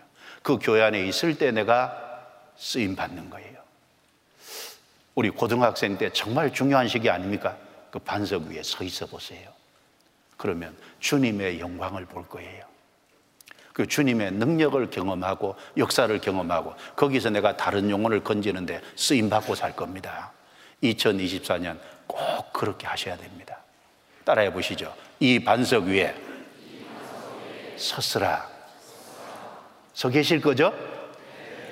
그 주님이 반석 대신 죽음과 부활을 통해서 세워놓은 이 교회 위에 서 있어야 돼요. 그렇지 않습니까? 그럼 주님이 귀하게 쓰실 겁니다. 기도하겠습니다.